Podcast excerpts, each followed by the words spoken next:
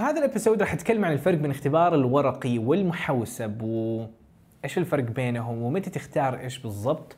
ف that's كان يعني خلاصة تجربتي إنه اختبرت في الاختبارين and let's jump into it. معكم عبد الرحمن حجازي وهذا الفيديو راح اتكلم عن النوع الجديد من اختبار ال IELTS اللي بدأ في عام 2019 اللي هو اختبار ال IELTS المحوسب لأنه الاختبار ال IELTS الطبيعي كان اختبار ورقي بالكامل. فقبل فترة اختبرت اختبار محوسب وقلت إنه بدل ما نتكلم عنه واقول لكم ما في فرق قلت إنه خليني أجرب بنفسي وأشوف كيف الجو وايش الأشياء السهلة إيش الأشياء اللي صعبة وأجيب لكم هي في هذا الفيديو. وعلى فكرة درجتي في الاختبار الورقي كانت 8 وفي اختبار المحوسب هي نفسها طلعت 8 لكن فرقت معايا بقسم القراءة كنت جايب فيه 8 ونص في المحوسب جبت 9 ففي هذا الفيديو راح أتكلم عن الإيجابيات والسلبيات لهذا الاختبار، لكن قبل ما أبدأ أبغى أعطيكم فكرة عن إيش الفرق بين هذا الاختبارين. ببساطة ما في فرق بين هذا الاختبارين، نفس التقييم، نفس الدرجة، كل حاجة زي ما هي، فقط عبارة عن طريقة أخرى تقدر تعطي فيها الاختبار ودرجتك حتكون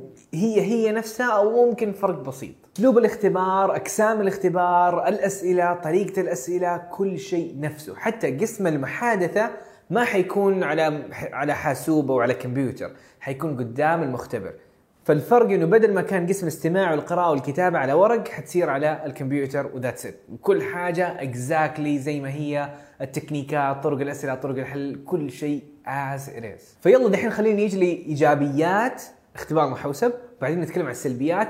في نهاية الفيديو بعطيكم إيش الشيء اللي بنصحكم هو متى أنصحك تختبر اختبار محوسب. نبدأ بالإيجابيات للاختبار المحوسب أول إيجابية إنه نتيجة الاختبار بتطلع في نصف الوقت. بدل ما تاخذ 13 14 يوم حتاخذ 5 ل 7 أيام. that's it فهذه نقطة مرة ممتازة الاختبار قريب أو مستعجل على النتيجة إنه بيقدم في جامعة وبيقدم في وظيفة. الإيجابية الثانية إنه في الاختبار المحوسب الاختبار طوال أيام الأسبوع وعندهم مواعيد مختلفة. تبدأ من الساعة 8 و9 إلين الساعة 4 في العصر. فيو هاف days in a week وكل الساعات المختلفة حتساعدك تتأقلم مع جدولك. إذا كنت من الناس اللي ما يقدروا يركزوا في الصباح الناس المسائيين فحتساعدك إنك تحجز اختبارك متأخر. وكمان حتلاقي مواعيد أقرب لأنه اختبار الورقي دائما يتحجز ودائما تحتاج إنك تحجز قبل الاختبار بالأسبوعين على الأقل. فاختبار المحوسب ممكن تحجز بعد ثلاثة أربع أيام. وهذه حتساعد كثير زي ما قلت للناس المستعجلين على الاختبار. رقم ثلاثة قاعات الاختبار بتكون صغيرة لأنها كلها حاسبات والقاعات تكون أصغر بكثير من القاعات الكبيرة اللي بتحتاج تنتظر في الطابور وتنتظر يجي دورك وتعطي له الأوراق ومدري إيش.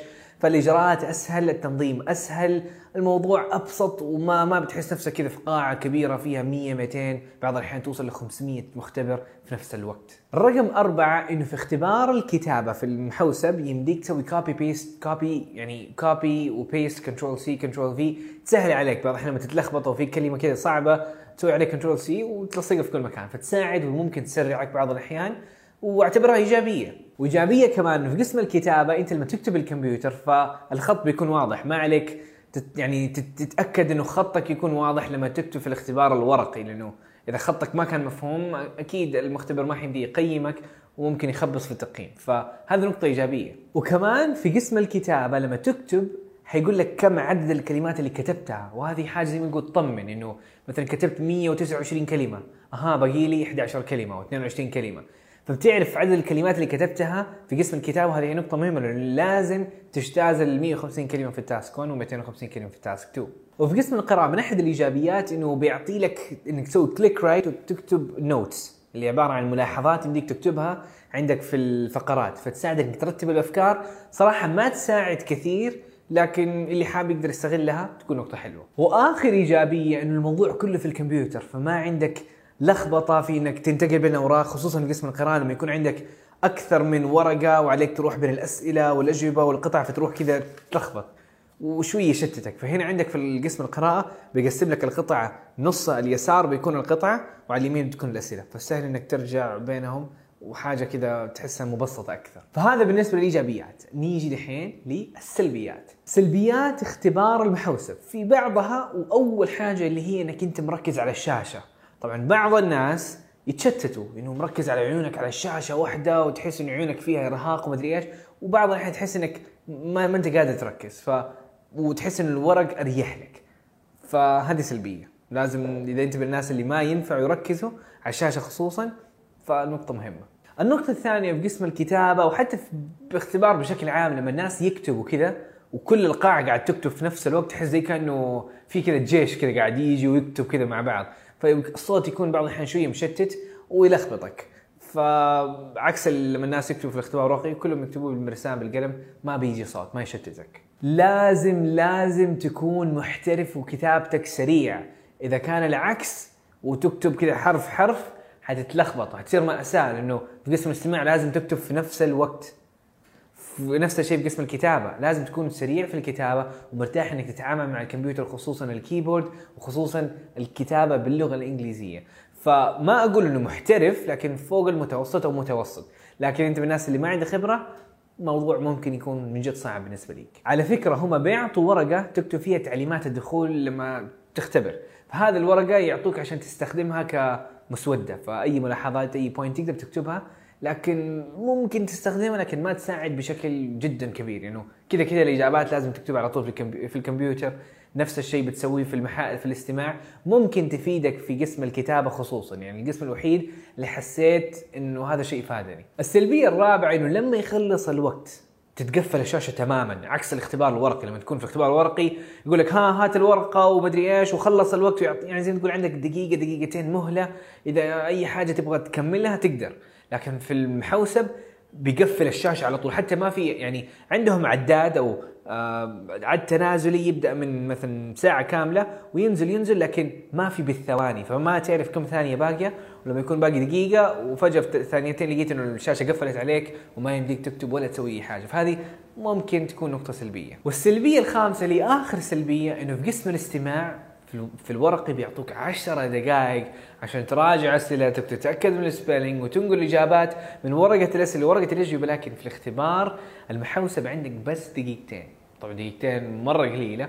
يمديك تراجع فيهم على السريع السريع. وطبعا ما عندك وقت إنك تنقل اجابات فأنت لما تسمع الإجابة ما ينفع إنك تكتبها في المسودة لازم تكتبها في ال keyboard في نفس الوقت.